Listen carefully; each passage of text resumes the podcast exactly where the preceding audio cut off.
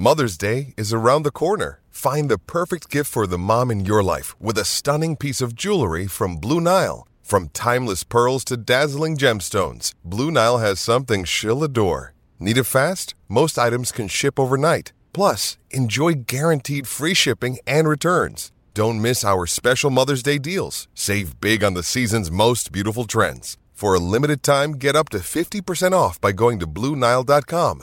That's BlueNile.com. Another day is here, and you're ready for it. What to wear? Check. Breakfast, lunch, and dinner? Check. Planning for what's next and how to save for it? That's where Bank of America can help. For your financial to dos, Bank of America has experts ready to help get you closer to your goals. Get started at one of our local financial centers or 24-7 in our mobile banking app. Find a location near you at bankofamerica.com slash talk to us. What would you like the power to do? Mobile banking requires downloading the app and is only available for select devices. Message and data rates may apply. Bank of America and a member FDIC. I'm Alex Rodriguez. And I'm Jason Kelly. From Bloomberg, this is The Deal. Each week, you'll hear us in conversation with business icons. This show will explore deal making across sports, media, and entertainment. That is a harsh lesson in business. Sports is not And, as simple you know, I- as bringing a bunch of big names together. I didn't want to do another stomp you out speech. It opened up so many more doors. The show is called The, The deal. Deal. Listen to The Deal. Listen to The Deal on Spotify. This is Football Social Daily, Premier League podcast. It's managerial mayhem in the Premier League. Frank Lampard is back in the Stamford Bridge dugouts until the end of the season. Graham Potter puts paid to Leicester City's advances. Steve Cooper is still the man for Nottingham Forest, according to a club statement, whilst David Moyes' misery continues at West Ham United. Keep up with the chaos if you can. This is Football Social Daily, the award winning Premier League podcast, and you can vote for us in the 2023 Sports Podcast Awards. Voting closes today, so get your votes in by visiting sportspodcastgroup.com. We'd love to walk away with some silverware again. My name's Niall, and with me today, Joel Tudor and Marley Anderson. Morning, boys. Good morning. Morning, morning. Looking forward to the Easter weekend. There's always loads of football over Easter, isn't there? There is, but I'm more, I'm more looking forward to the chocolate, to be honest. A bit of a sweet tooth, I can't lie. Have you done Lent? Have you given something up? No. So what's, the, just- what- what's the fun in that? makes it worth it. You make a sacrifice and it makes it worth it. Have Yeah. you got? Have you given anything up? Yeah, watching Portsmouth win. I've given up that because it doesn't seem to happen very often. Hopefully, we get uh, two big wins over the course of the Easter weekend. Of course, tomorrow and Monday are both bank holidays in the UK, so there won't be any podcasts. But there has been so much to catch up on over the last three or four days in the Premier League. Yesterday, we heard from former top flight defender Roger Johnson, who told us some really good stories. So scroll back in the timeline to find that. But whilst we were speaking with Roger, there were Premier League games taking place. And the big news over the last few days has been all of the changes in management at the likes of Chelsea and at Leicester City. Spurs, of course, are still without a manager. They drew 1 1 at Goodison Park against Everton on Monday. Steve Cooper hasn't won a game with Forest in a long time. David Moyes beaten last night with West Ham. So much to go through, but we're going to start with the news that Frank Lampard has today agreed to return to Chelsea Football Club as manager until the end of the season on a temporary basis. Frank Lampard was dismissed by Chelsea a couple of seasons ago. Thomas Tuchel replaced him. And as such, the Graham Potter experiment didn't really work at Stamford Bridge either, Joel. But Lampard is back in the dugout. What do you make of that? Well, it really is an Easter miracle, isn't it? He's risen from the dead, back at the bridge. Gosh, it's, it really is a miracle. Um, I think this just proves it's not about what you know. It truly is about who you know and who you actually are in football. Because it doesn't feel that long ago that Lampard was just sacked by Everton for nearly taking them down in the Premier League. Wasn't sacked so long ago by Chelsea for you know not really reaching the heights that they wanted.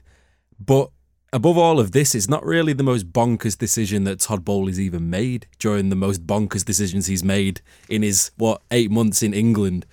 I think is a pretty normal thing to do, to be honest, because I wouldn't have trusted Bruno Saltor to, you know, take them on into the Champions League, maybe get a victory. He was almost Di Matteo esque, because they're in the similar position that Chelsea were when he came in, which was around 10th, 9th.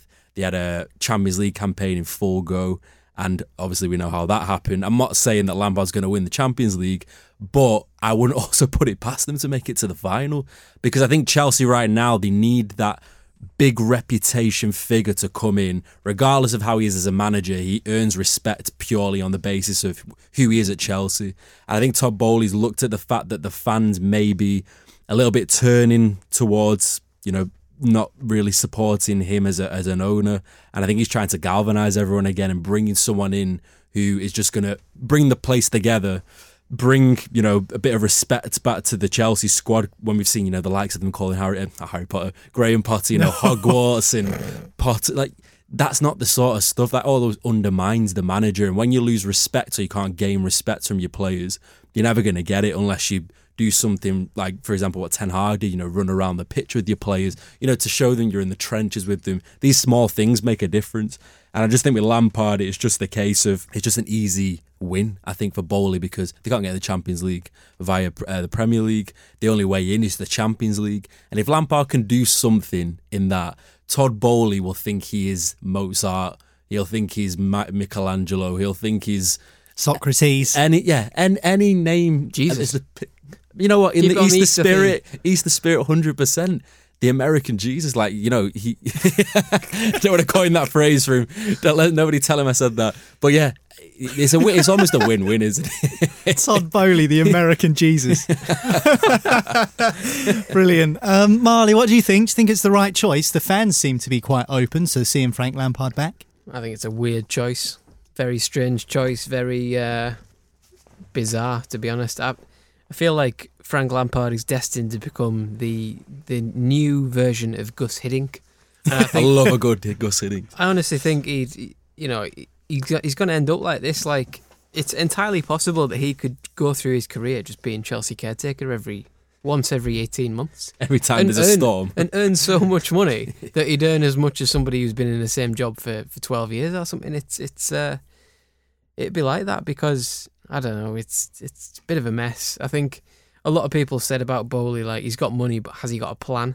Um, and nothing is, not nothing. Well, any plan he's had has been thrown out the window by sacking Potter because you know got I don't, rid, I don't got think he's got a plan. I don't think he knows what he's doing. Well, there there was foundations of a plan by saying we're going to get Potter and we're going to get we're going to follow Brighton's model by basically hiring all of Brighton's yeah, boardroom. it took Brighton twelve years, fifteen years to build up into the position they're in. Yeah, I know. Um, and yeah, now you know now he's he's sacked uh, sack Potter and it's all back to square one and he's scrambling around for a manager and he, he doesn't seem to want to go for. I mean, Nagelsmann's out there. There's there's talk. There's rumours of them talking to Conte again this week, which is just bizarre because he's just set Spurs on fire and buggered off like he always does. He'll do that against Chelsea if he, if he ended up going back.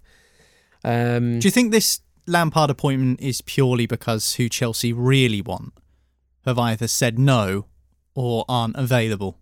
right now. You think of the managers well, that who, are out there. Who would they want that's not available? Well, like I am thinking about Nagelsmann. Yeah, I think well, that's perfect, really. Nagelsmann, I think, wants a bit of a break and to recharge before coming back into management. I think that's a fair enough yeah. assessment from a manager. Yeah, I mean, Z- Zidane is out there, but it's not like, and we'll come on to this in a second. Graham Potter, who's just been sacked by Chelsea, was approached by Leicester to replace Brendan Rodgers a couple of days ago. He said no, probably because he doesn't want to go into Leicester, have a relegation on his CV, Whereas Chelsea aren't going to go down. They're not going to get into the European places. So actually, in terms I mean, in, of bringing a manager in, is this not a good time for a manager to come in there? Because then you get three months with the squad before you have a pre-season, so you can even start your work earlier.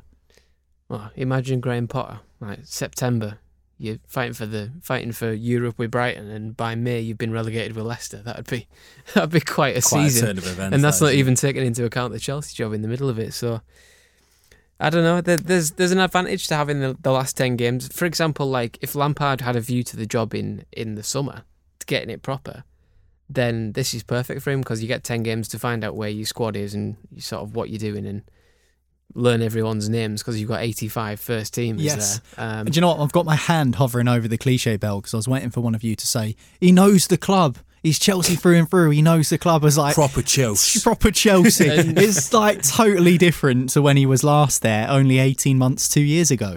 Yeah, and well, now knowing the club seems to be, um, you know, good enough to get you the manager's job. It's, uh, I don't know. It's it's a it's a strange one because now I almost see it as similarities to the Ralf Rangnick appointment at Man United a couple of years ago, where he was given the job for a temporary period. So what long term planning can you do in that ten games? You can't really do anything because you know you're not getting the job. Like Rangnick was meant to move upstairs, but ended up getting binned off and going to Austria. Hmm. Um, because they eventually picked Ten Hag, and maybe Ten Hag said, "I don't want to work with him, or I don't need him, or whatever." Would the Chelsea equivalent not be like if they just randomly appointed Alan Curbishley until the end of the season? because Lampard obviously will have ambitions to get back into management. Didn't happen for him at Everton, but the fans liked him there. Obviously, he's a legend at Chelsea, so they're almost welcoming him back with open arms. And no doubt he'll want to get back into management more seriously, whereas Rangnick obviously was kind of an upstairs man, so to speak, for the years preceding his time at Man United. I don't know. I don't know about this this whole situation. I, I What's the best case scenario for Lampard then, Marley? What do you think? Stabilises them. I mean, what does stabilising them look like? Europa Conference, finishing seventh. I mean, even that looks a little bit of a stretch for Winning them the at this Champions point. League, isn't it? I don't. yeah, even- but Lampard can't I be expected even to know. come in and No, win it's the like Champions ex- League. it's like I don't. This is the good thing for him. There's no expectations. Yeah, I so think what- for I- his it's own almost- CV, yeah, so it's kind of it's kind of pointless him getting the job That's anyway. what I mean. Yeah, might as well just, just, go uh, for the person that you really want. no, but because this is how- it's, it's almost a tactical play by Boehly because he didn't want I- I don't- I don't there. understand it because Chelsea see cannot reach the Champions League. We know that. I mean, if they do, it would be the most ridiculous achievement in recent memory for a Chelsea side to Like who are 11th at the moment. I mean, if they win the Champions League, it would be remarkable. But they're not going to get relegated from the Premier League. Then they're, not in that fight, and they're not in the fight for top four. So why not just appoint the person you want now, and then write this season off and give them the last eight, ten games as a kind of way to get used to the club and figure out some methods and processes, and then you get a pre-season on top of those eight games. Whereas bringing in Lampard only to perhaps get rid of him again in the summer doesn't seem to make any sense to me, even though the fans are welcome to it. I do think there's a little bit. Of, you're gonna probably disagree with me, but I do think Boehly's learning a little bit because if you think about when he went for Potter, it's a little bit jerk reaction. I don't think they thought about it massively. When they got rid of Tuchel, it was like, okay, let's find the next upcoming manager like they've done for every single player they've signed. Let's go and get him in. Let's not really think about can he come to a club this size and take us on. Let's just get him in. I feel like now he's thinking, and whatever team are around him, let's think about this appointment for the next month and a half now, because the next appointment needs to be the one that actually grew. They don't. They can't be spending another three hundred million with another manager because they've done a knee jerk reaction right now, and they're going to get another manager, and that's nine hundred million that would have been spent. Hmm. And let you know whoever if Enrique or Nagelsmann comes in, they might not fancy half of the players they've already brought in. There's a good six hundred million spent there. Yeah. Two different managers' ideas. But Chelsea have made this quite clear, I think, even if not explicitly. They've made their signings for the next two years. I don't think they'll be signing as many players as people think in the summer. It's crazy. They spent 600 million and they still need to buy a striker, a top midfielder, and a top goalkeeper. I Yeah. mean, Hmm. where's this money gone? and shift so much dead wood. Yeah. You could have bonfire night every week for the next the next two years at Chelsea. Could build a new arc.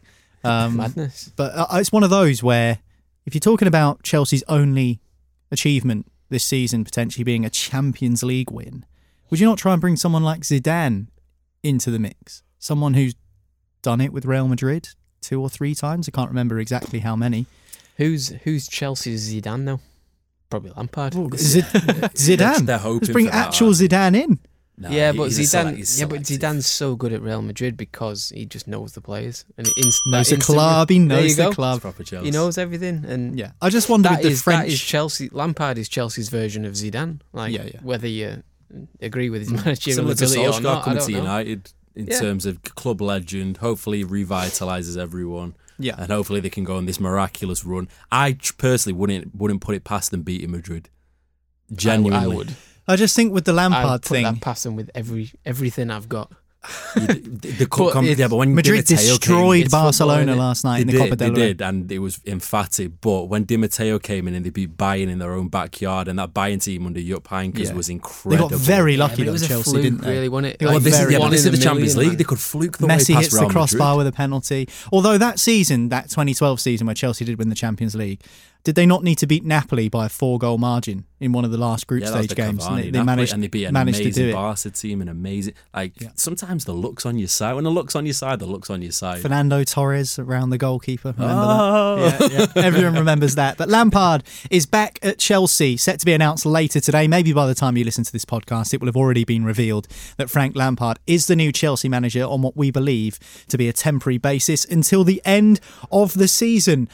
The outgoing Chelsea boss was Graham Potter, and he was very nearly in line for a brand new job just a matter of days after being sacked from his last one. Leicester City, of course, parted company with Brendan Rodgers after their loss to Crystal Palace at Selhurst Park on Saturday. They've since lost midweek to Aston Villa as well. Tough times for Leicester right now, second bottom in the Premier League table. They did want Graham Potter as their new manager, straight out of Chelsea, straight into Leicester City. But Potter has rejected the approach from the Foxes after Rodgers' sacking. He says that he wants a break from management for a while. Is it also because of what I said earlier, Joe? He probably doesn't want a potential relegation on his resume so soon after coming out of the Chelsea job. Yeah, he's already now in probably the most difficult part of his career, which is a little bit of no man's land, where he's come from the massive reputation of building up that Brighton side to then not really proving himself at a big club. So now he's almost thinking, well, where do I sit? Am I capable of going to one of the big clubs and making them a real force, or do I almost need to go back to the drawing board and you know go with the likes of a West Ham or a Leicester who's going to have a really sensible approach? And I just think with Leicester, it would be it would be ridiculous. It'd be criminal for him to go to a club like that now. And that's not to say that they're a bad club, but the situation that they're in, if he was to not be able to do the miracle of saving them, and he's in the championship, how much his reputation and his stock falls even more after you know the start of the year. He was being touted as one of the most upcoming and talented managers in world football. So I think for him, he can bide his time. He's gonna have so many suitors. I, w- I think Tottenham will probably be the team that try the hardest. I think personally he's the right choice for them as an identity kind of thing, rather than going for one of these other managers who have a reputation and they've already won everything and they're not really treating Tottenham like a long term project. But do you think he'll wait till the summer type. then? If he does Yeah, get appointed yeah. They- at, at has to. Tottenham, he'll wait till the summer because it's a similar situation, although he won't want an immediate relegation on his CV. If that is what would have happened to Leicester if he had gone in there, we don't know. But at the same time, if he goes into Tottenham now and they don't reach top four, there's already kind of a strike against his name, even though it's not really a great deal he could have done about it post Conte. Whereas if he waits till the summer, it is a clean slate, fresh start, new club. I know Chelsea and Tottenham have their rivalry and their dislike for each other, but it feels like Graham Potter and many of these managers, even Brendan Rodgers, will rather start afresh in the summer with a pre-season under their belt. Yeah, I think you've you've got to give yourself a bit of time sometimes. I think I think if Potter took any job now, I think it's far too soon. Managing three clubs in one season's a, a joke, to be honest. You're not allowed to do it as a player.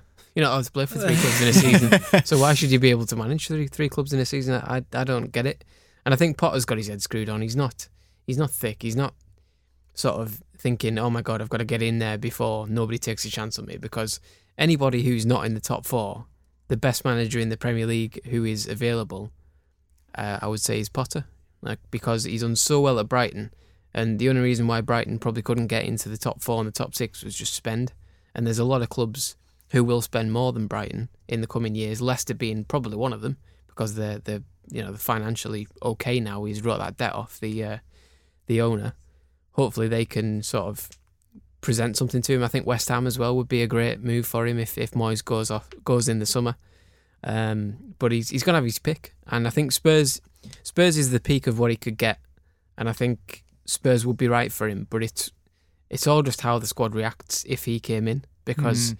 As we've seen, you know, bigger squads and bigger egos don't always tend to take to, you know, younger upcoming managers. Yeah, but they've done it with Conte and Jose. not gelled with them. Uh, yeah, they've had the big egos, and obviously they did command respect. Still Yeah. doesn't work. And then you had Pochettino first came in, didn't really command too much apart from that Southampton team. Well, I think Potter's quite like Poch. Yeah, I in agree, terms I of agree. his characteristics, Yeah, yeah, I think I that I think they need a nice guy in there. I They don't so. need a It's who's going to long-term just project. You know, Yeah, yeah, he's, they've tried that. You know, Mourinho was like, didn't Mourinho say that, that that thing when he got to Spurs and he said they're all too nice. We need to be back. Even in the and he was like, documentary, Look, yeah, yeah, I we need, we're not we're not horrible enough. And like he was the horrible one, and instead of Well, Spurs- interestingly, that's what Graham squad- Potter's been criticised for at Chelsea, not being mean enough. I think that's right for Spurs. I think I think Spurs you can't butt heads too much with Levy, and I don't think Potter would because he's not he's not that he's not that character. And I'm not saying he's too nice and too nicey nicey and a bit of a bit of a wet wipe, but he's he's all right. You know, he's, Mm. he's, he doesn't cause arguments for the sake of it. You put Jose Mourinho and Antonio Conte in a room together, they'll be scrapping within about three and a half seconds of each other. You know, pulling each other's. Well, Conte needed a new hair, It's- hair it's transplant funny, afterwards isn't it? We- Mourinho just rip it out. I mean, it feels like a million years ago. Thomas Tuchel and Antonio Conte, that handshake at the start of the season where they're season. tugging each oh, other's Oh, arm off. season. That's this the season. start of this Madness. season that was, and you know things have changed so much since then. I was at Goodison on Monday for the Everton Spurs game, and the Tottenham fans were chanting for Maurizio Pochettino. Well, I mean, it's a small cross section of Tottenham fans, the match going supporters, a thousand or so of them there at Goodison on Monday night. And a lot of them were very unhappy after the game because of the result 1 1. Michael Keane smashes a great goal in. Big point for Everton. Poor from Tottenham, who had the lead and had a man up for half an hour. But the fans there made their voices clear. They wanted Maurizio Pochettino back at the club. Do you think Daniel Levy is too stubborn to make that happen? I don't. I don't think he'll be too. Prideful. Yeah, to, to have too much pride to go back. I, I've, I mean, normally with Levy, I'd say his his ego would drive him to not do what people want. However, I don't think he really wanted to sack Pochettino. I think he, he more or less had to because everything was just. It got too bad. I, I'm not sure it, it ended too sourly to to go back. And you know, it's hard to think back exactly how poor Spurs were at the end under Pochettino, how bad it got, because they've almost stayed at that level was- ever since. For me, it was just a hangover of the of the Champions League. But they've, not- they've not been the it. same level with all these different managers since, even Mm. Santo, where it got bad. They've always kind of been around the top four, finished fourth occasionally. Might get to, I mean, they got to the League Cup final, didn't they, under Jose and lost? I'm, I'm just trying to think back to when a manager goes back to a club, does it ever really work? And the only time I can remember it really worked was when Jose obviously got sacked by Chelsea the first time. Wasn't He didn't. He wasn't doing incre- incredibly bad. It was just it wasn't the the right. The fit had just broken. But in between that time of him leaving and coming back, he won the treble with Inter. He made Real Madrid one of the best Real Madrid teams I've ever seen. And then he went back to Chelsea and won the title again. I know it fizzled out, but he proved himself that he can win things. Poch, I know he won Ligue 1 with with uh, Mm. PSG, but I mean, I think the three of us could probably do that combined. Well, I've seen rumours that Jose Mourinho is in line to return to Chelsea maybe in the summer for a third stint. I think he was was three to one with the bookies at one point earlier this week. Um, Eddie Howe might be a good example. Oh. Was at Bournemouth, Oh, I thought you were managed to get them out of League Two. Went to Burnley for a season, didn't work, got replaced by Sean Dyche, went back to Bournemouth, spent eight years there, got them to the Premier League, kept them in the Premier League, and then eventually, obviously, they went down and went to Newcastle. So there's an example. I mean, in the lower leagues, you're looking at Peterborough. I think Darren Ferguson, Sir Alex's son, is in his fourth stint as manager at Peterborough United. So, in terms of managers going back, does it work often? It's it's hard to tell, really. It's hard to think of an obvious example in the Premier League, isn't it? Yeah, I was looking internationally. Zinedine Zidane when he went back to Madrid, I think he won La Liga, but it just wasn't the same, and that's why he left the second time. Um, I just think with Spurs fans because they've been so poisoned by these huge ego managers of Jose and Conte that they just want the lovable guy back, the guy who they can chant his name even if they don't get near the title. He make he plays beautiful football, but Pochettino's going to be coming into a new Spurs side. He's not got the likes of Alderweireld, Vertonghen, Dembele. Like that was the core of his squad. Now he's only got Kane left, and I don't really see any of that spine anymore. And and Son's been really poor. I mean, he was awful on Monday again. I mean, Kane could be out of contract soon and maybe on his way. So It's it's hard to know really what's going to happen with with Spurs, with Chelsea. We know it's Lampard, but what about Leicester? They don't seem to have a plan. Rejected by Potter, Marley. Feels like they almost gambling on these caretaker managers for now who took charge against Villa. You know, a mistake from Wilfred Ndidi and Bertrand Traore curls one into the corner and Leicester lose again, albeit a much improved performance than the Palace game. They again are on the end of a 2 1 defeat. Mm, yeah, Leicester are um, struggling, aren't they? I think Leicester need a manager now, but uh, there's going to be way more options in the summer. I think um, Potter is probably their their top target, like the, one that's obviously like gonna come in and, and do a good job. But it's like they've just got to somehow limp to the summer, not in the bottom three, um, and stay in the league somehow, and then then you can have a full reset and a full rebuild because if you look at what's going to happen to them in the summer, you're probably saying Tielemans is is going to go. Maddison. Maddison might go. They need a goalkeeper. They need they need midfielders. They desperately need a forward. Vardy. What I mean, Vardy, Vardy might retire. You never know. Um, Mm. 36 years old. Might go to Sheffield Wednesday or Probably something if won't. they go Yeah. to the championship. Yeah, could see that. Yeah, definitely. So yeah, it's um, it's not easy at Leicester. I think they've got the infrastructure there as a club. I think, but they just need a manager. I I, I always look at Rafa Benitez out of work, and I, I just think he's perfect for for a job like that, where if the budget is a bit tight, you can work with it, and if the budget is a bit more flexible, he can work with that as well. So How similar is it to when he took over Newcastle? If Rafa came into Leicester, for example, with them in the bottom three, well, when Rafa took over Newcastle, you got relegated under him, and then he decided Yeah. to stay, and then got you back up Yeah, yeah, from yeah. the Championship. yeah, I mean, I'm not sure whether he would do that again at Leicester City. I think he'd come in now though. Oh yeah, yeah, Probably. yeah. What Like, I mean and- is, is it's and- quite and- similar in terms yeah, of the pattern probably of is. what happened at Newcastle. Probably is, yeah. Um, and I think Leicester now were probably better than we were the season we Mm. went down in terms of the, you know, off the pitch stuff. You know, at at least Yeah. it's not a total. I mean, they're two points from safety, 25 points after 29 games. They've scored 40 goals, which is more than all of the other teams in the bottom half of the table. With that evidence, they'd have a good chance of staying up. But when you look at the table and they're two points from safety, you're starting to wonder, aren't you? Yeah, can all change quickly though. Just need need to jam a couple of wins from somewhere. I mean, they missed chances against Villa, didn't they? That Harry Souttar's header. Oh, I gotta go in, isn't it? You, Gotta go you couldn't want it to land to a better person than Kai, who heads anything, and you know wins everything in the air and does really well. But you know it, it comes to him and it sums up where Leicester are. The fact that it looks like a goal and it curls over to him and he manages to put it wide from six yards. It's it's a mess really. And then you get the goal at the weekend bouncing in off Iversen's backside. You know he, he goes full stretch to keep it out the top corner. It comes off the bar, hits him in the arse and goes in. It's Yeah. like they're they're, they're just in a in a bit of a rut at the minute, and I don't know whether with with the such you know with ten games left or nine games or whatever they've got, it's it's it puts people off coming in because they don't want a relegation on the record. Like like you said, would Benitez want to come in and do exactly what he's done at Newcastle and get another team relegated for the same thing? I'm not sure he Mm. cares that much anymore because his reputation in the game has been made, and you know you're not going to learn anything new about Rafa Benitez these days. But it's um yeah, it's it's a hell of a decision for Leicester because it's Yeah. it's a proper crossroads really when you think about it of where they can go as a club. You know, they could, they've been a championship club for most Yeah. of their time of the last twenty five years. So Yeah. you know, is which it, which makes what they've achieved even more special, really. Winning the Premier League, winning the FA Cup. Yeah. I know they bottled the Champions League twice, but to finish twice fifth. They've win- played in the win- Champions League though. They got to the knockout They stages did, under Cra- Craig Shakespeare. It was at the time. yeah. Um, winning the Charity Shield as well. So they've been mega successful by Leicester City standards Yeah. in recent years. But as Marley says, a crossroads for them, still managerless, as are Spurs.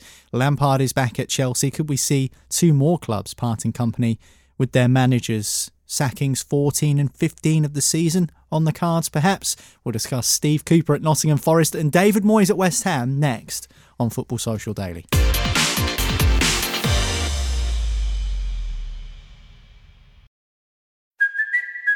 Kaley Cuoco for Priceline. Ready to go to your happy place for a happy price? Well, why didn't you say so? Just download the Priceline app right now and save up to 60% on hotels. So, whether it's Cousin Kevin's Kazoo concert in Kansas City, go Kevin, or Becky's Bachelorette Bash in Bermuda, you never have to miss a trip ever again. So, download the Priceline app today. Your savings are waiting. Go to your happy place for a happy price. Go to your happy price, Priceline. I'm Alex Rodriguez. And I'm Jason Kelly. From Bloomberg, this is The Deal. Each week, you'll hear us in conversation with business icons. This show will explore deal making across sports, media, and entertainment. That is a harsh lesson in business. Sports is not And, as simple you know, I- as bringing a bunch of big names together. I didn't want to do another stomp you out speech. It opened up so many more doors. The show is called The The Deal. Deal. Listen to The Deal. Listen to The Deal on Spotify.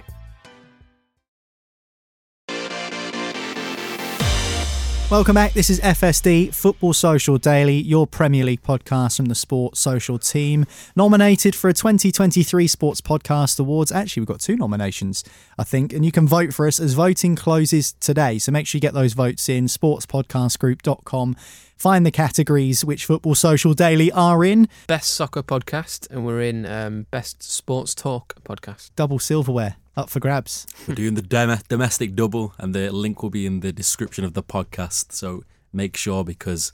I mean, we deserve it, don't we? I don't know. That's a little bit of a pat on the back for ourselves. I'm not sure about that. Um, probably not Nottingham Forest fans voting for us, considering some of the stick they've given us this season. Uh, Steve Cooper has been backed by Nottingham Forest in a club statement. He is staying put for now, but they are winless in eight games. It is not looking good for them at the moment. They are 17th, just a place above the relegation zone. And Steve Cooper was someone who was under pressure at the start of the season, but they gave him a new contract. Things picked up, but yet they've slipped back again.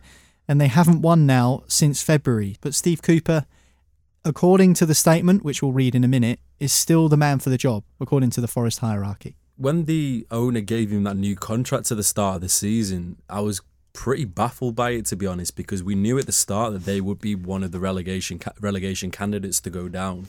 So to give him a, a big contract and then to potentially have to sack him, which could be likely, and we knew it could be likely, it just almost feels like shooting yourself in the foot, especially financially. Um, I know he was trying to show some kind of support and almost like a statement as if to say no matter what happens, we're with Cooper with or without Premier League status.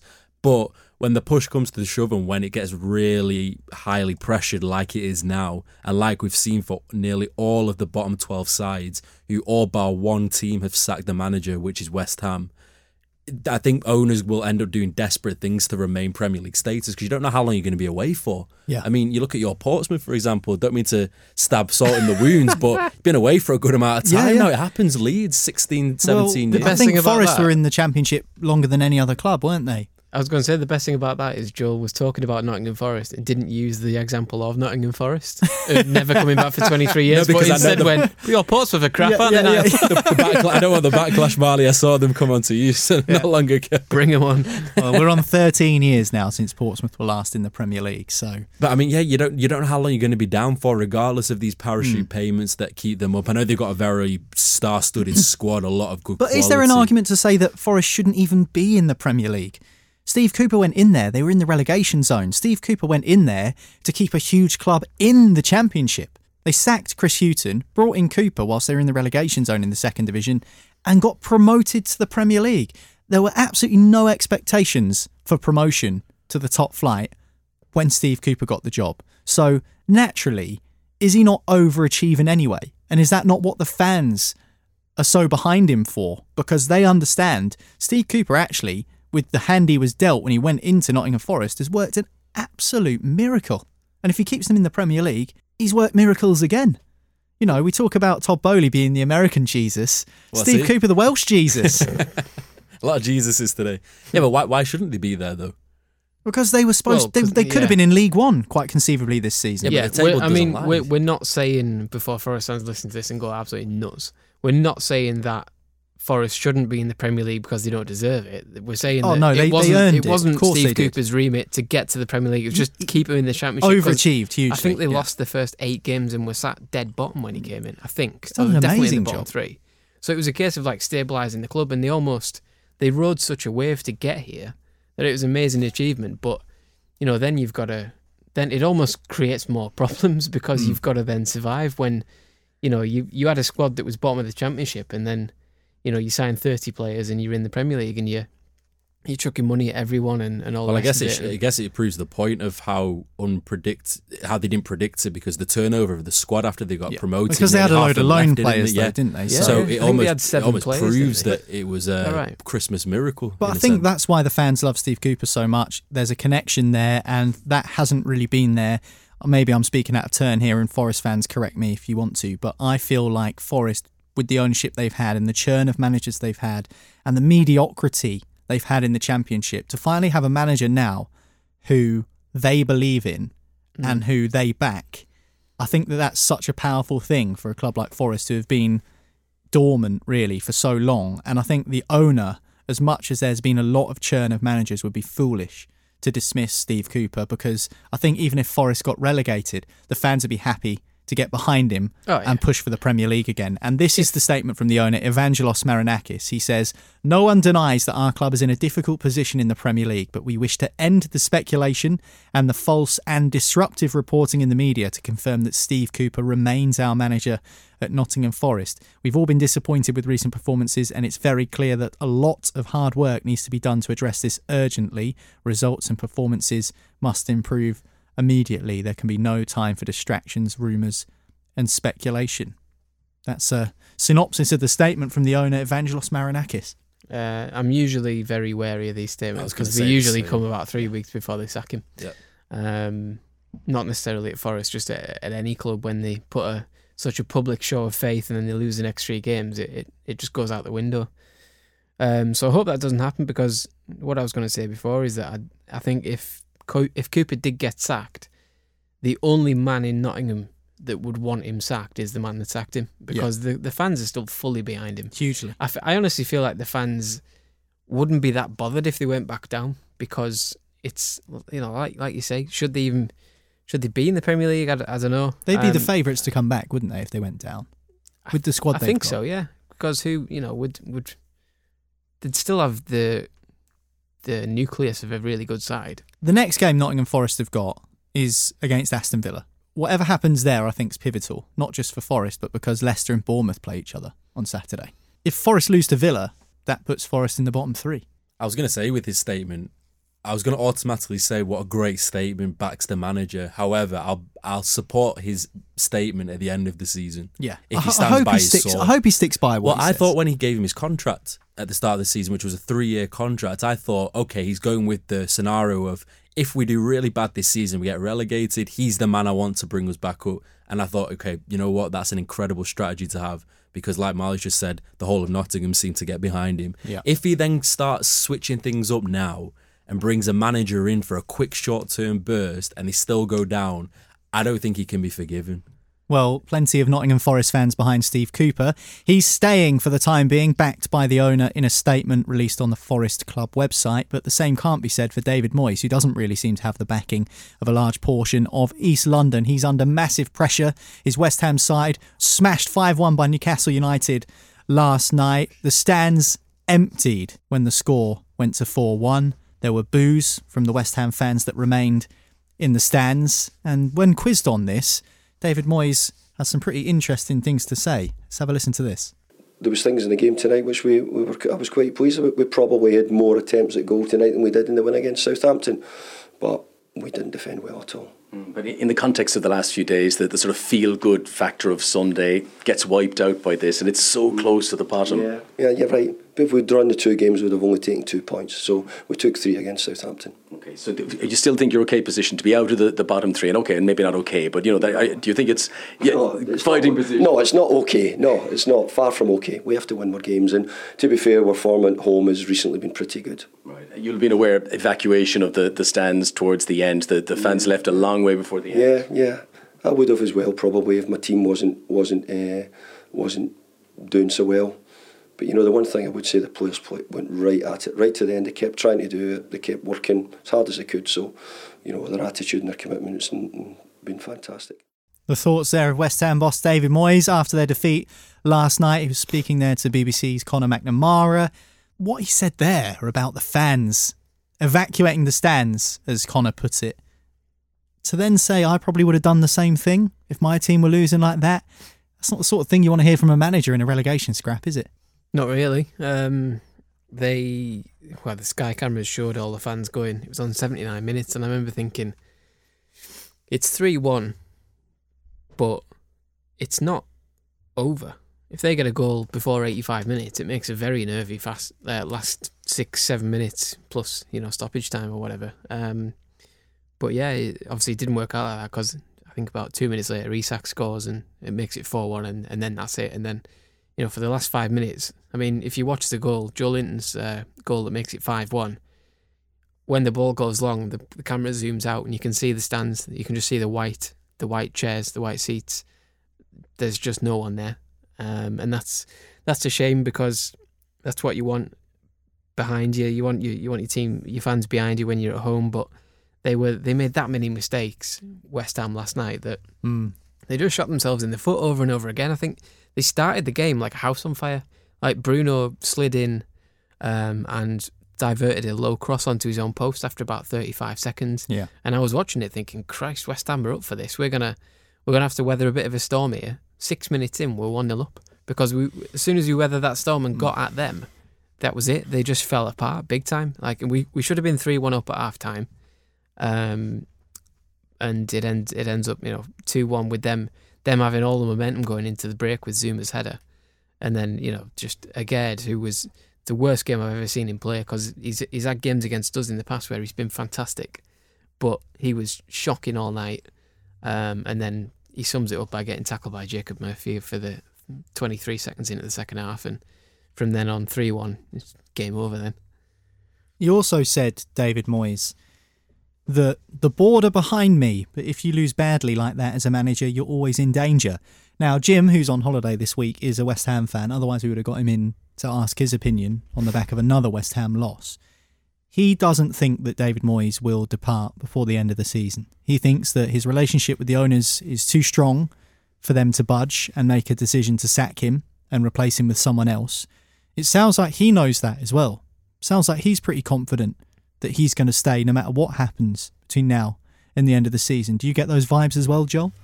Just listening to his clip, it gave me such deja vu of his final days at Man United, and I, I, I just remembered then why we were all so frustrated and why West Ham fans are so frustrated at him now. It's because at the end of games where he got battered, and the last fi- the last game he did with United was a four one defeat to Aston Villa. Sorry, to Everton it was, and he basically said, "I thought we played well. I thought we created chances."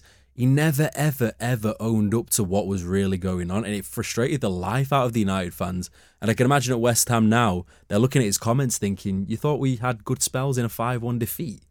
That, wh- Yeah. what, what were you looking at? I know he can't call out his players, and I'm not, and I'm not demanding him to do that. Yeah. But you can't start creating this false narrative as if he's happy with what's going on. I'm not saying happy either, but It's, it's like what almost Marley said. Yeah, it's like what Marley said. West Ham started well, hit the post. They made a load of individual errors. David Moyes doesn't think the scoreline deserved to be 5 1, but at the end of the day, it was 5 1. Yeah, the- and they got smashed. the- you know, the- even if they maybe didn't deserve it or kept making mistakes, whatever the reasons are, and as frustrating as that might be for David Moyes, you just have to grin and bear it.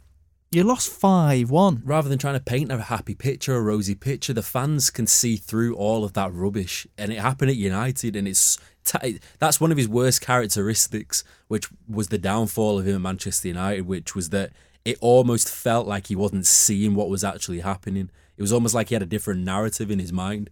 And I just think when you look at the table now, West Ham are the only team in the bottom 12 to not sack their manager.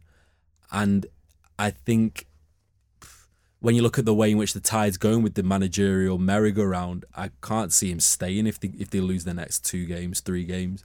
I think West Ham's owners and I think the fans are going to demand it. They're going to the, the atmosphere in that West Ham stadium looks toxic. When you see all those Yeah, white yeah. seats after 70 minutes, there's an issue. Hmm. When you look at Everton, I know they got a new manager, but you would you wouldn't see that now. and You would rarely see it when you see it at West Ham, and we've seen it in the past with previous managers like Bilic.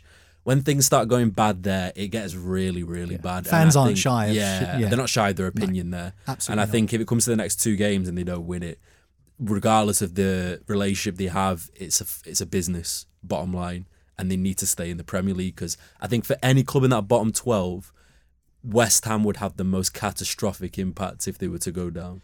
Moyes under massive pressure after West Ham's loss to Newcastle last night. Both Newcastle and Manchester United winning to keep them both level on points. Both have 53 in third and fourth in the Premier League table, respectively. As for West Ham, they're now 15th out of the drop zone on just goal difference. Right, let's take a breather. Let's take some stock and try and figure out where we are when it comes to managers in the Premier League. And get your thinking hats on, lads, because we're going to do a quiz about Premier League managers next. We'll do it after this on FSD.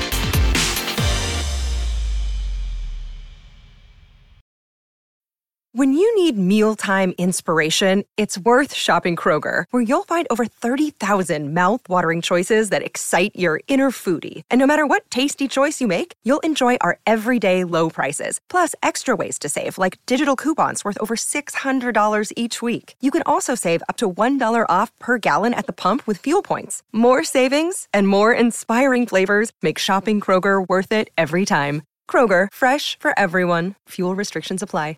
With threats to our nation waiting around every corner, adaptability is more important than ever. When conditions change without notice, quick strategic thinking is crucial. And with obstacles consistently impending, determination is essential in overcoming them. It's this willingness, decisiveness, and resilience that sets Marines apart. With our fighting spirit, we don't just fight battles, we win them. Marines are the constant our nation counts on to fight the unknown. And through adaptable problem solving, we do just that. Learn more at marines.com.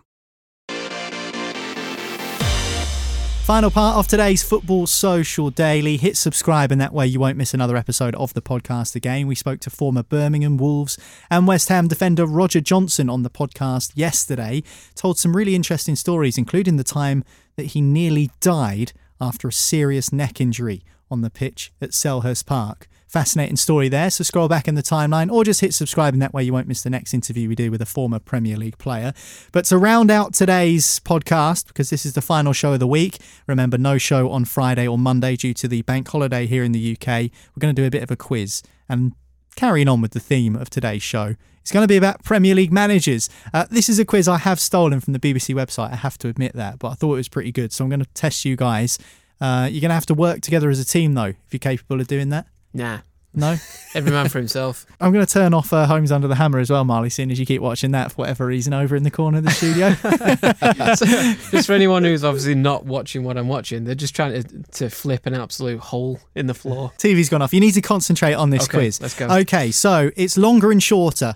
That's the game. You just have to choose whether the answer to the question is longer or shorter. And it's up to you two to decide between you what the answer is. And don't laugh because I know what you're thinking, Joe. And the answer's What, definitely Peter Crouch? Definitely shorter. okay, question one. Ed Sheeran's 2014 hit song Thinking Out Loud spent 378 days inside the UK's top 40 chart. But is that a longer reign than Scott Parker had at I love the I love the vibe around this. It's usually we're thinking of managers as years, but now it's literally coming down to days and weeks. I was looking at I was looking at the list. Okay, Marley says longer, but we'll- I was looking at the list earlier of longest serving Premier League managers. Jurgen Klopp's top, Pep Guardiola's second, Mikel Arteta I think is third. Tom, Tom Thomas Frank I think is third. Erik Ten Hag is sixth or seventh on the list. He's only been there since the start of the season. Wow, Jesus. It's unbelievable. Anyway, Marley Goodness. says longer. 378 days. Ed Sheeran's song Thinking Out Loud spent in the top 40 chart. Longer or shorter than Scott Parker had at Bournemouth. Do you think that's longer or shorter, Joel? Longer. You've both gone for longer. Longer is wrong. It was shorter. 428 days. Scott Parker was at Bournemouth. Of course, he had the whole season and then half, well, not half of a Premier League season, but yeah, the whole Championship season and a bit of the Premier League season. What about this one? Steven Gerrard and Frank Lampard were constantly compared on the pitch, but did Gerrard last longer in the dugout with Villa than Lampard did with Everton?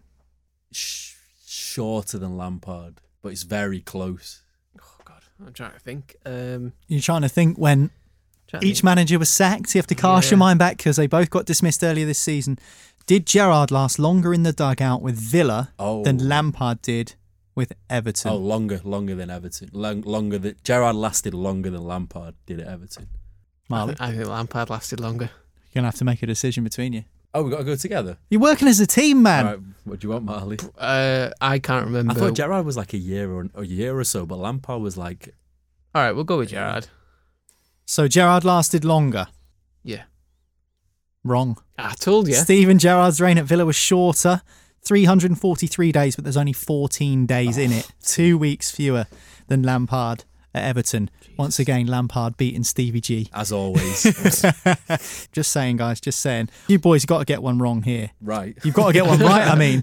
Yeah, sorry. Thanks for the encouragement, but You got to get one right. Okay, last year's Strictly Come Dancing lasted for 85 days oh, from the first show to the final. Is that longer or shorter than Nathan Jones spent at Southampton? short. I think I think Nathan Jones lasted less time. He lasted 10 weeks, didn't he? Is that right? 85 days the season of Strictly Come Dancing lasted. Strictly lasted longer. Strictly lasted longer. So Nathan Jones Yeah, is. he last, yeah, I, I agree. I agree. Nathan Jones was Last- shorter, than than Strictly. Okay, so the question is is the 85 days longer or shorter than the time Longer.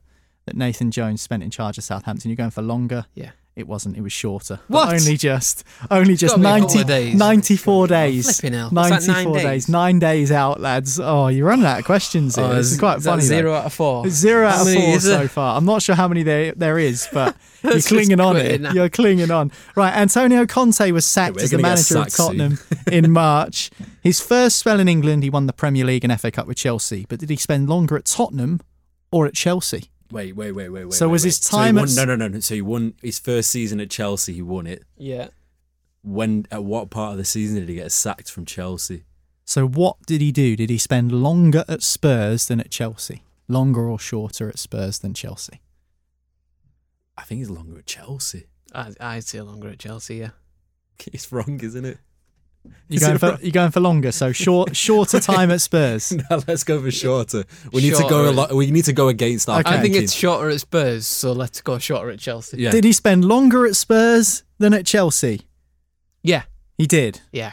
Wrong. The Oh, answer's shorter. God's Conte, 509 days at Spurs, 831 days at Chelsea. So we go a with our whole logic- year. That's a whole year out, lad. I was going to say, well, to be fair, all our logic said we were right the first time, but because we've been wrong none out We of had to go against our had to- thinking, yeah, we yeah. had to reverse ourselves. Yeah, We reversed You've got a 50% chance, and you've got it. we I mean, played ourselves. I think. what was it the odds of Manchester United getting drawn in a home draw, every cup draw? They've Oh, done it 10 the times. thousand to one. Probably You're halfway there to that. It's like than us getting a 500 to 1. right. Um, okay.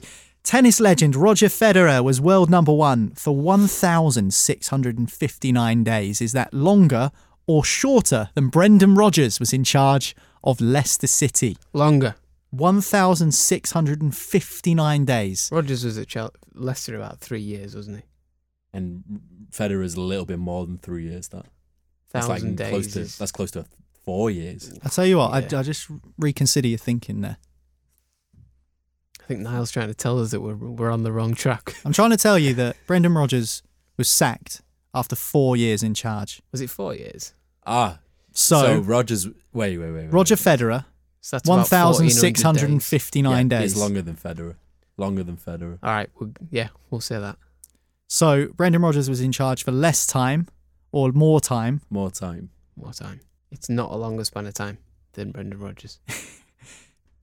Roger Federer was world number one for 190 days more than Brendan Rodgers. Eh? You just said four years. Federer one thousand and how many? Brendan Rodgers was 1,496. Federer was 1,600 and something. So I think you got it wrong again, you, lads. You just you just said he was in uh, for one thousand and sixty-two. 1,659 days for Federer. Is that longer or shorter than Rodgers was in charge of Leicester? I Marley, swear I Marley worked it out as 1,400 days over four years, and you you still picked the wrong choice. I, I swear you said one thousand and six.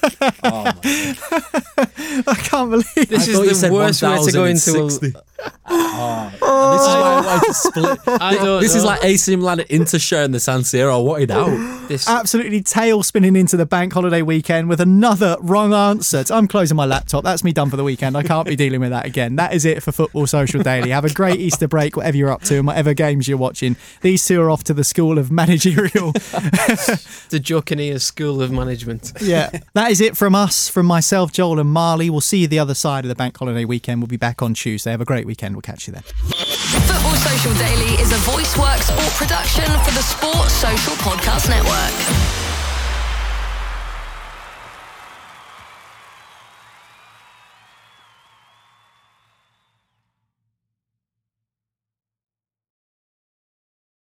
Step into the world of power, loyalty, and luck. I'm gonna make him an offer he can't refuse. With family, cannolis, and spins mean everything. Now, you wanna get mixed up in the family business. Introducing The Godfather at ChumbaCasino.com. Test your luck in the shadowy world of The Godfather slot. Someday, I will call upon you to do a service for me. Play The Godfather now at ChumbaCasino.com. Welcome to the family. No purchase necessary. VGW Group. Void where prohibited by law. 18 plus. Terms and conditions apply.